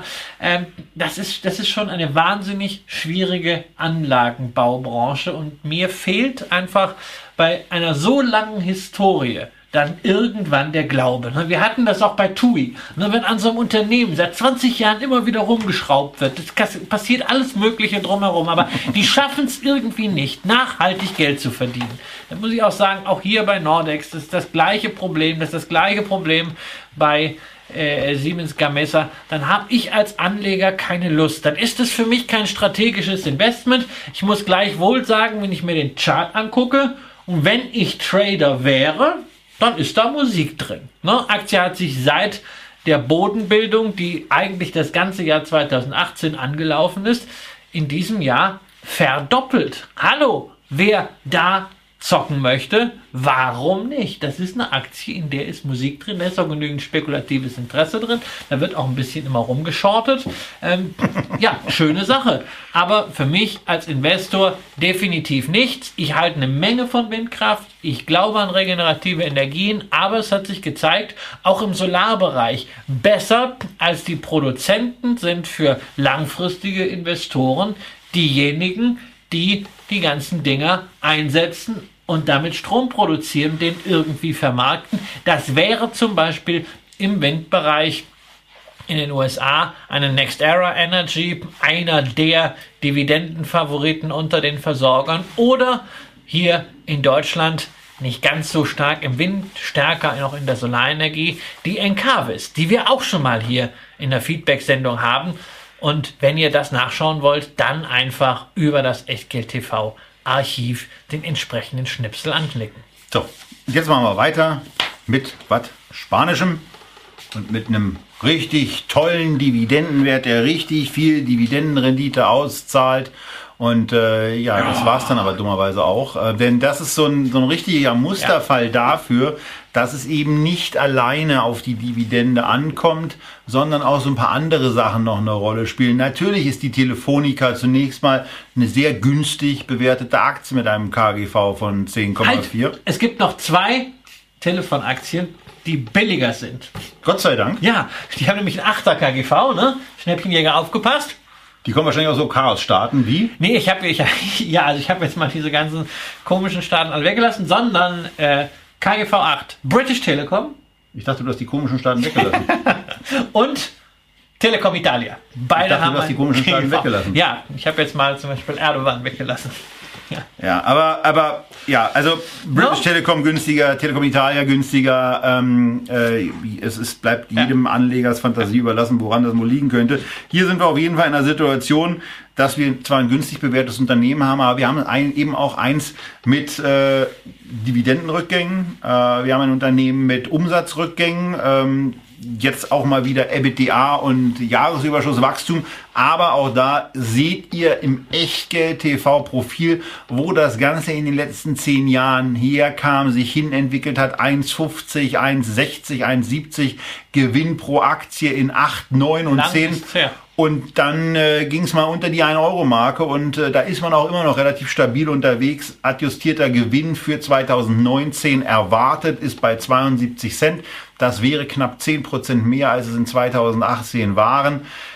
Alleine den Investoren fehlt offenbar noch der Glaube, und die haben auch einiges auszuhalten gehabt, denn in 2008 war der Kurs eben bei 22 und davon ist nicht mehr allzu viel übrig. Jetzt ist er nämlich noch bei nicht mal 8 €, also aber 2/3 drunter, und da bringt einem dann auch irgendwie eine cool erscheinende Dividendenrendite mal einfach gar nichts. Und man hat sich die Dividende selbst gezahlt. Möglicherweise sollte die Aktie genauso auch im Depot gewichtet sein. Ja, also eigentlich mit 0. Ja, ja, gar nicht. Also man ist wirklich ein klassisches Beispiel dafür, die Dividende hilft, dass der Total Return sich irgendwie der Nulllinie nochmal von unten annähert. Ja, aber auch da seht ihr, dass es trotzdem so ist, dass man ein Viertel seines Geldes verloren hat. Genau. Also nichts mit annähern und so weiter. Insofern, also alles schön und gut. Emerging Markets Fantasie, 42%, Lateinamerika. Ja, ist ja alles gut. Wenn man Lateinamerika im Depot haben möchte, kann man sich einen Lateinamerika-ETF kaufen. Das reicht auch. Diese Aktie braucht man dafür nicht. Und wenn man Telekommunikation haben will, macht ja durchaus Sinn. Die Deutsche Telekom wird mit einem KGV von 13 gehandelt. Und die 30% Aufschlag für ein fokussiertes Unternehmen, das in Deutschland und in den USA vor allem stark ist, das inzwischen schon den Turnaround geschafft hat, ist meiner Ansicht nach attraktiver als so eine Emerging Markets Spekulation im Gewand eines vermeintlichen Hochdividendenwerts. Und das ist es dann eben, das ist eben dazu, wo wir auch sagen, das können wir dann auch mal wirklich kurz halten bei den Unternehmen, weil dazu gibt es aus unserer Sicht nicht mehr viel zu sagen. Wir machen weiter mit United Technologies, und dazu ist ein bisschen was zu sagen, Christian. KGV 16,4, ordentliche Größe, 111 Milliarden US-Dollar Marktkapitalisierung, 150 Milliarden Enterprise Value, also da ist auch schon mal ein bisschen Verschuldung drin. Aber hallo! Auch wenn man sich insbesondere das EBITDA anguckt, also da reden wir eben auch schon über das eine oder andere, aber ansonsten, ein paar Sachen sehen eben auch toll aus. Wenn man sich den Gewinn pro Aktie anguckt, ist gut, Dividendenaristokrat gut, Dividendenwachstum ist da, Payout ist nur bei 50%, erwartete Rendite ist so auf US-Staatsanleihen, 10-Jahres-Niveau. Ja. Ist okay, aber selbst der Vorstand sagt, dass der Laden irgendwie nicht mehr zu managen ist. Ja, ein Geständnis, was dann kam, unter dem Druck aktivistischer Investoren. Schulden kommen auch nicht von ungefähr. United Technologies ist stark im Bereich Flugzeugtriebwerke, wollte noch stärker werden und hat die ebenfalls börsennotierte Rockwell Collins übernommen. Ja, daher kommen auch dann die Schulden. Als man das dann gemacht hat, hat man festgestellt, ups, das Ganze ist ja irgendwie, passt das nicht zusammen mit dem, was wir sonst noch haben. Denn 19% zum Geschäft tragen Aufzüge bei. Die Firma Otis dürfte bekannt sein. Und weitere 28% macht man mit Klimaanlagen. So, jetzt hat man also Aufzüge, Klimaanlagen und ein riesiges, mit viel Schulden gepimptes Flugzeuggeschäft. Wo sollen da bitte die Synergien herkommen? Haben die Investoren gefragt, und das Management man könnte Rolltreppen in die Flugzeuge einbauen. Ja, das Management hat gesagt, irgendwie habt ihr recht. Also so richtig, die Synergien kommen nicht zustande. Und in der Tat, man hat sich entschieden, die Scheidung einzureichen. Man will die beiden Bereiche, die kleineren Klimaanlagen und Aufzüge, abspalten im Wege eines Spin-offs, und hat dann am Ende halt eine sehr fokussierte Flugzeugfirma als Hauptfirma, genau. Man hat dann am Ende 3 Aktien. Das ist eine coole Sache, weil solche Spin-offs über die Zeit deutliche Überrenditen erwirtschaften. Wir haben in Deutschland auch einige positive Beispiele zu diesen Spin-offs. Zum Beispiel eine Lanxess hat sich sehr gut gemacht, eine Infineon mit Verzögerung aus dem Siemens-Konzern heraus. Infineon hat Pausen gemacht. Covestro hatte auch lange Zeit einen guten Lauf. Also so die ersten 2-3 Jahre eines Spin-offs, eines Unternehmens, das befreit ist von der Muttergesellschaft, sind oftmals wirklich top Investmentzeiträume. Nicht umsonst gibt es sogar einen ETF, der darauf abstellt, nur diese Spin-offs zu kaufen. Nachteil an der ganzen Sache für deutsche Investoren ist, höchstwahrscheinlich wird es auch bei United Technologies wieder so laufen, in dem Moment, wo das Spin-off dann wirksam wird, man also die anderen neuen Aktien eingebucht bekommt, werden diese behandelt wie eine Dividende. Das heißt, man muss Steuern zahlen, obwohl man nicht einmal einen Liquiditätszufluss hat. Man kriegt ja nur eine Aktie. Das ist aus deutscher Sicht ziemlich blöd, aber das ist natürlich den Amerikanern herzlich egal. Die Fantasie, dass diese Ausgliederungen kommen, sollte dem Kurs allerdings durchaus schon mal wieder noch ein bisschen Auftrieb verleihen. Insbesondere, weil der Aufzugsbereich und der Klimaanlagenbereich separat, wenn man sich so die Peer Group anschaut, zum Beispiel im Aufzugsbereich, hatten wir auch hier schon Kone aus Finnland oder Schindler aus der Schweiz, ungefähr doppelt so teuer ist wie das, was wir momentan als KGV. Aber das ist ja nur das eine nach dem Motto, das ist so auf dem Papier und dann eben ohne Steuern. Da gibt es noch ein da gibt es mehrere steuerliche Probleme, gerade für den deutschen Anleger, die nicht so schön sind und die einem die grundsätzlich gute Idee eines solchen Investments eben auch madig und verleidend sind. Man muss es halt sofort versteuern, nicht? Ja. In dem Moment, wo es zufließt. Aber man kann natürlich die Aktie, wenn man diese Sondersituation spielen möchte, dann auch kurz bevor dieser Spin-off tatsächlich dann stattfindet, wieder verkaufen und dann anschließend zum Beispiel eine Otis dazu kaufen, wenn man solche Situationen mag. Es sollte meiner Ansicht nach nicht das einzige Kalkül sein, warum man so etwas kauft, dass es immer dann so wahnsinnig gewitzt sein wird. Ist nicht meins, ich versuche ja nie schlauer zu sein als andere, ich bin ja schon zufrieden, wenn ich nicht allzu große Fehler mache. Ich finde zwei Bereiche, nämlich Flugzeuge und Aufzüge, sehr, sehr spannend. Frag mich, brauche ich dafür unbedingt eine United Technologies? Kann ich auch mit Firmen in meinem Rechtsraum abdecken, nämlich im Euro-Rechtsraum, zum Beispiel eine Kone für die Aufzüge. Alternativ, wenn man Schweizer Franken haben will, kommt die Schindler in Frage. Und ansonsten diese Flugzeugzulieferer, da bin ich persönlich nach wie vor sehr angetan von einer MTU, Aero Engines, MDAX-Konzern, sehr schönes Wachstum, sehr gute Kursentwicklung, Dividendenade, das wären die Alternativen dazu, wenn man jetzt nicht so eine super smarte Aufspaltungsspekulation machen möchte. Ja. Und damit kommen wir zur letzten Aktie des heutigen Hauptprogramms, bevor wir zu den zwei Bonusaktien kommen. Wir sind angekommen bei einer Aktie, die wir hier schon mal besprochen haben, ich glaube vor einem knappen Jahr. WPP heißt. Was heißt denn WPP? Weiß ich doch nicht. Wire and Plastic Products. Ich weiß nur, dass die in dem Bereich tätig sind. Hergestellt. Siehst du, und jetzt haben sie etwas lange Zeit gemacht, wo sich der Markt eben gedreht hat. Großes Agenturnetzwerk, lange Jahre sehr, sehr erfolgreich. Gerade einem Podcast mit dem langjährigen Vorstandschef gehört. Und seitdem der unter auch ordentlicher Begleitmusik das Unternehmen verlassen hat, hat sich das Ganze eben mal massiv in die andere Richtung entwickelt von einem Niveau von 1800 jetzt eben auf unter 850, also mehr als halbiert. Das Ganze ist auch durchaus begleitet durch Rückgänge beim Ergebnis, die man sehen kann. Es ist zwar so, dass eine sehr, sehr ordentliche Dividendenrendite ausgeschüttet wird und dem Anleger angeboten wird, auch dass ein sehr, sehr attraktives KGV vorherrscht, aber man muss sich natürlich vor allen Dingen damit beschäftigen und die Frage stellen, wo sind die aktiv, was machen die und ist dieses Geschäft, was die lange Jahre sehr erfolgreich gemacht haben, also Werbekampagnen zu planen, was vor ein paar Jahren noch sehr, sehr viel Arbeitsaufwand war, wenn man ganz viele Printmagazine belegen wollte, macht das noch so viel Arbeit? Und die Antwort darauf ist nein. Und werden dort weiterhin die gleichen Margen von Kunden akzeptiert? Darauf ist die Antwort auch nein. Und bekommen sie eigentlich weiterhin die gleichen Budgets wie in früheren Zeiten? Darauf ist die Antwort auch, da dürft ihr raten, ebenfalls nein. Das sind so drei Problemfelder, dem dieses Unternehmen ausgesetzt ist und denen es sich alleine auf der schieren Größe auch nicht so ohne weiteres entziehen kann.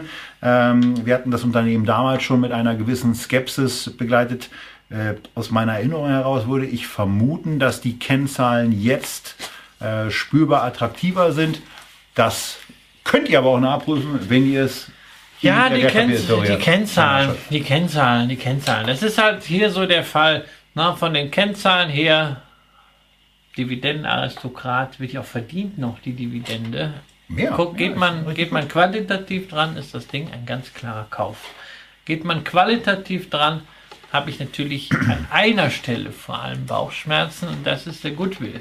Das ist ja so ein Agenturnetzwerk, das dadurch entstanden ist, dass aus dieser kleinen Einkaufskörbchenfirma, ne, Wire and Plastic Products von Martin Sorrell, immer wieder irgendwie was dazugekauft wurde. Und dadurch haben sie inzwischen 119% ihres Eigenkapitals als Goodwill in der Bilanz stehen. Also die Bilanz besteht eigentlich nur noch aus Goodwill. Und das ist natürlich kritisch. Wenn das Geschäft mal nicht mehr so läuft, dann wird der Wirtschaftsprüfer fordern fürs Testat, dass man den Goodwill rausnimmt. Und dann brezelt dir einfach das Eigenkapital weg. Und du hast unter Umständen ein Geschäft, was zwar noch gut funktioniert, aber deine Bilanz brennt an, und dann kannst du immer noch keine Dividende mehr. Und da brennt auch anderes an. Da brennt eben auch anderes an. Das kommt natürlich hinzu, dass die Frage ist, muss ein solches Agenturnetzwerk, was jetzt extrem weit verzweigt ist, aus vielen Einzelfirmen besteht, ist das überhaupt noch zeitgemäß? Muss das nicht viel mehr Schnellboote haben? Muss man das nicht umstrukturieren? Ist das sinnvoll, dass man ausgerechnet den ehemaligen CEO jetzt auch dann noch als Wettbewerber hat, weil er hat ja auch eine neue Firma aufgemacht? Ja. Das ist extrem schwierig, wobei einige Schnellboote von denen ja wahnsinnig erfolgreich sind. Sie sind ja zum Beispiel größter Aktionär bei der deutschen Syzygy AG, einem E-Business-Integrator, wo nach wie vor das Geschäft sehr, sehr gut läuft, auch ein sehr solider Dividendenwert, machen Vollausschüttung. Das für die Anleger, die gerne mal so Smaller Caps sich anschauen. Aber dieser Riesendino irgendwie...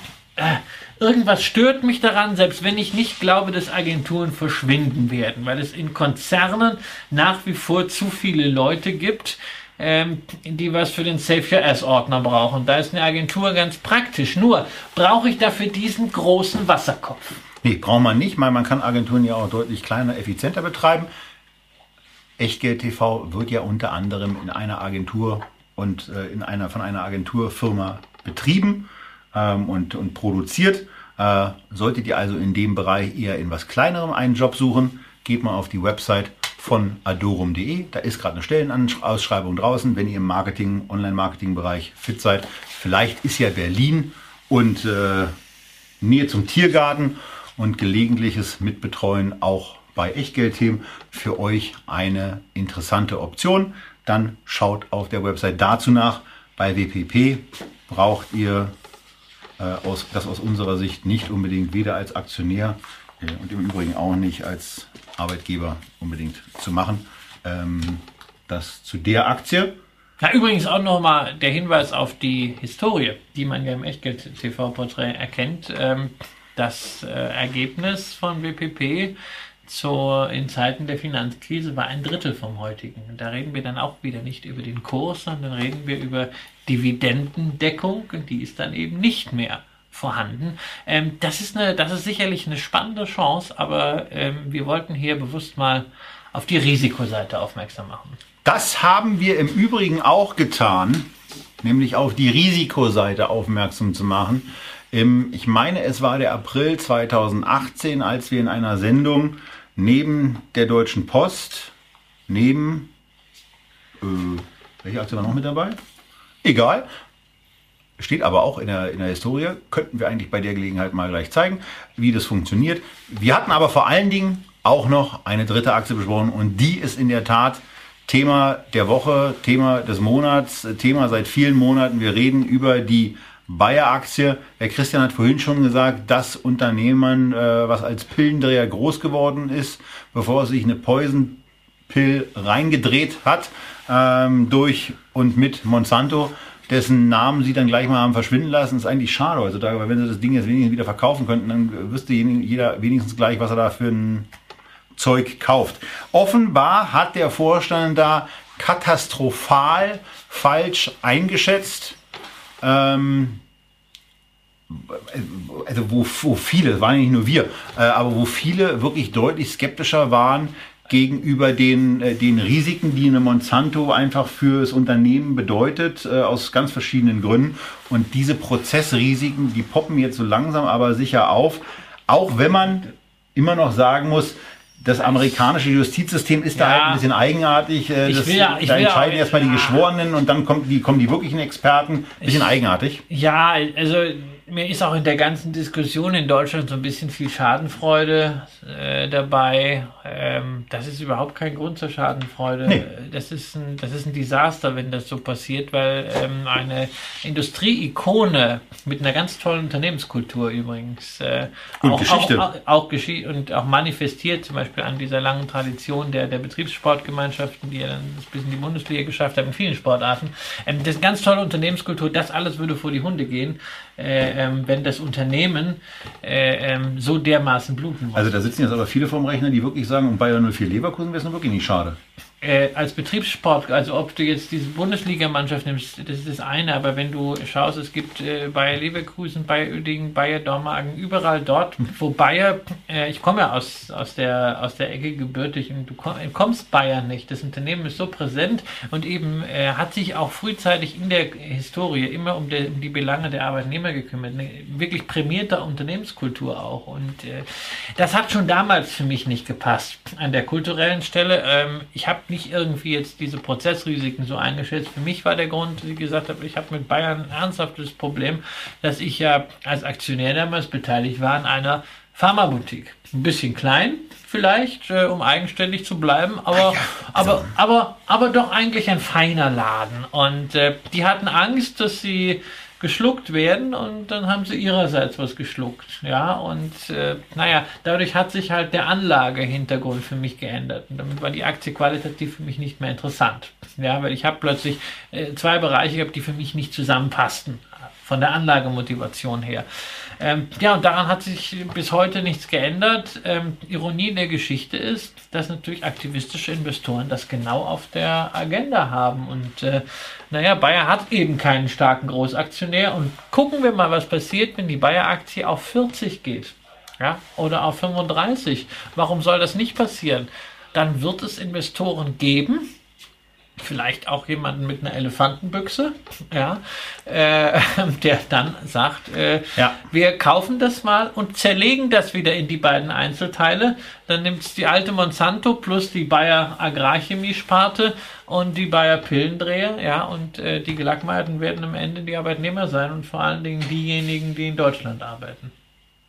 Es ist ein Desaster. Es ist es eben, da muss man dann eben auch mal sagen, das ist ein relativ typisches Management-Desaster, weil es wurde dann eben vom Vorstand auch durchgepeitscht, auch mit Unterstützung des Aufsichtsrats. Ja. Da haben also da wurde nicht an irgendwelchen Stellen nicht hingeguckt, sondern an oberster Stelle. Man war sehr selbstbewusst, nicht richtig eingeschätzt. Das ist nichts Schlechtes. Wie gesagt, ich hab damals diese ganze Monsanto-Geschichte, ich sehe das auch nicht ganz so ideologisch, Glyphosat und so weiter, sondern für mich war das Thema Anlage-Hintergrund. Nur wenn dann jetzt rauskommt, dass man vielleicht bei der Due Diligence nicht sauber vorgegangen ist. Und da wird es sicherlich auf der Hauptversammlung einen Gesprächsbedarf zu geben.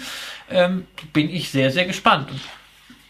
Mir ging's bei Monsanto vor allem um die Geschäftspraktiken. Glyphosat kann ich gar nicht qualifiziert einschätzen. Also mir ging's darum, dass bei dem einen Pflanzenvernichtungsmittel, wenn es auf die Felder der Bauern gekommen ist, die dieses Mittel nicht eingekauft haben und dabei Sachen zugrunde gegangen sind und nicht mehr das Land nicht mehr urbar war danach, dann hat Monsanto gesagt, da können wir nichts für.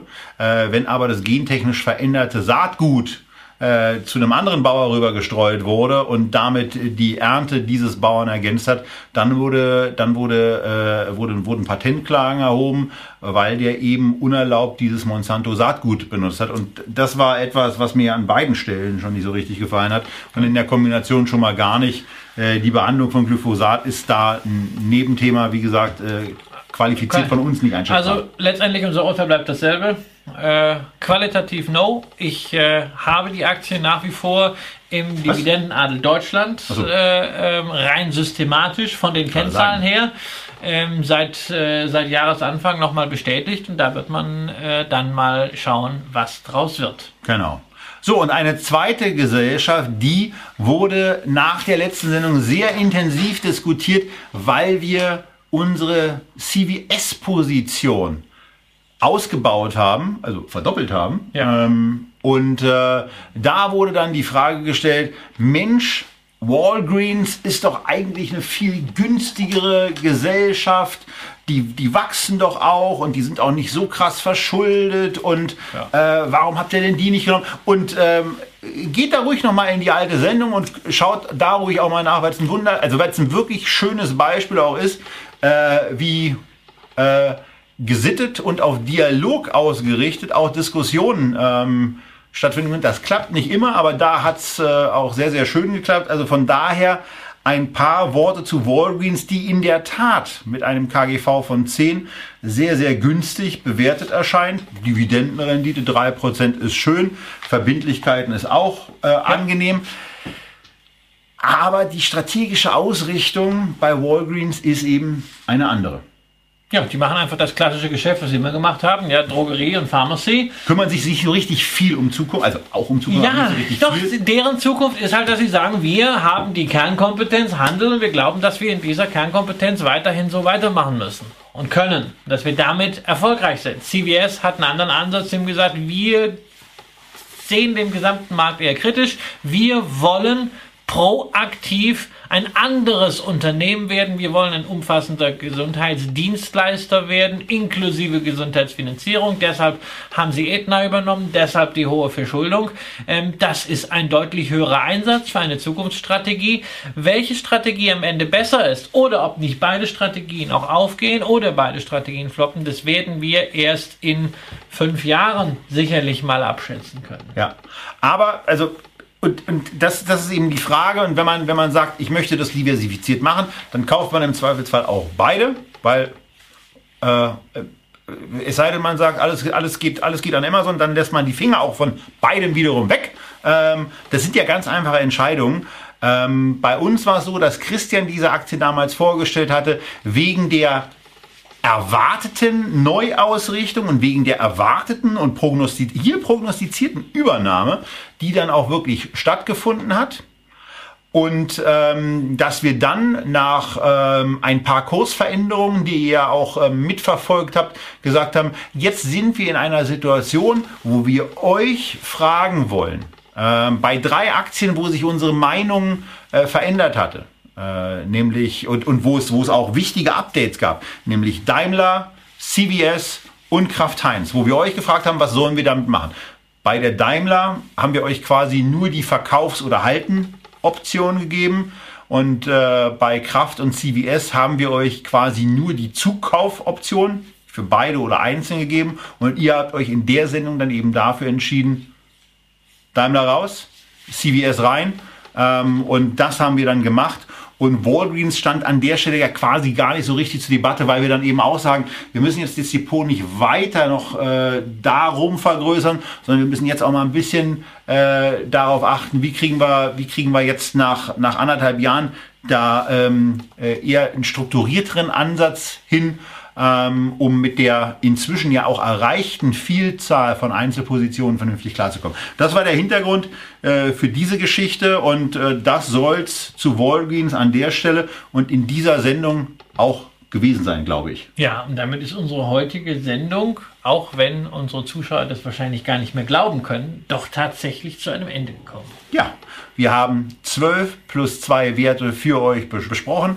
Eure Aktien, unsere Meinung ist das Motto von Echtgeld-TV. Das war die April-Ausgabe. Für diejenigen von euch, die auf dem Echtgeld-TV-Mail-Verteiler drauf sind, Mitglieder der Echtgeld-TV-Lounge und damit auch in den Genuss kommen, sich sämtliche Unterlagen kostenfrei herunterladen zu können, die erfahren die neuen Termine dann wie üblich per Mail. Ansonsten werdet ihr möglicherweise auch vom YouTube-Channel verständigt oder seht, wenn der neueste Podcast in der Library auftaucht. Wir freuen uns darüber, wenn es euch gefallen hat und darauf, wenn ihr beim nächsten Mal wieder einschaltet oder zuhört oder, und das ist dann eben das, was man am besten machen sollte, nämlich auch mal bei einer Live-Sendung dabei sein, so wie wir sie heute am 1. April 2019 in einem 2 Stunden 44 Minuten Marathon an dem immer noch 3/4 aller Anfangsteilnehmer mit dabei sind, teilnehmen könnt. Und da würden wir uns auch drüber freuen. Ansonsten bis zum nächsten Mal. Bleibt gesund, trefft gute Investmententscheidungen. Wir freuen uns, euch hier oder bei anderer Gelegenheit zu sehen. Tschüss.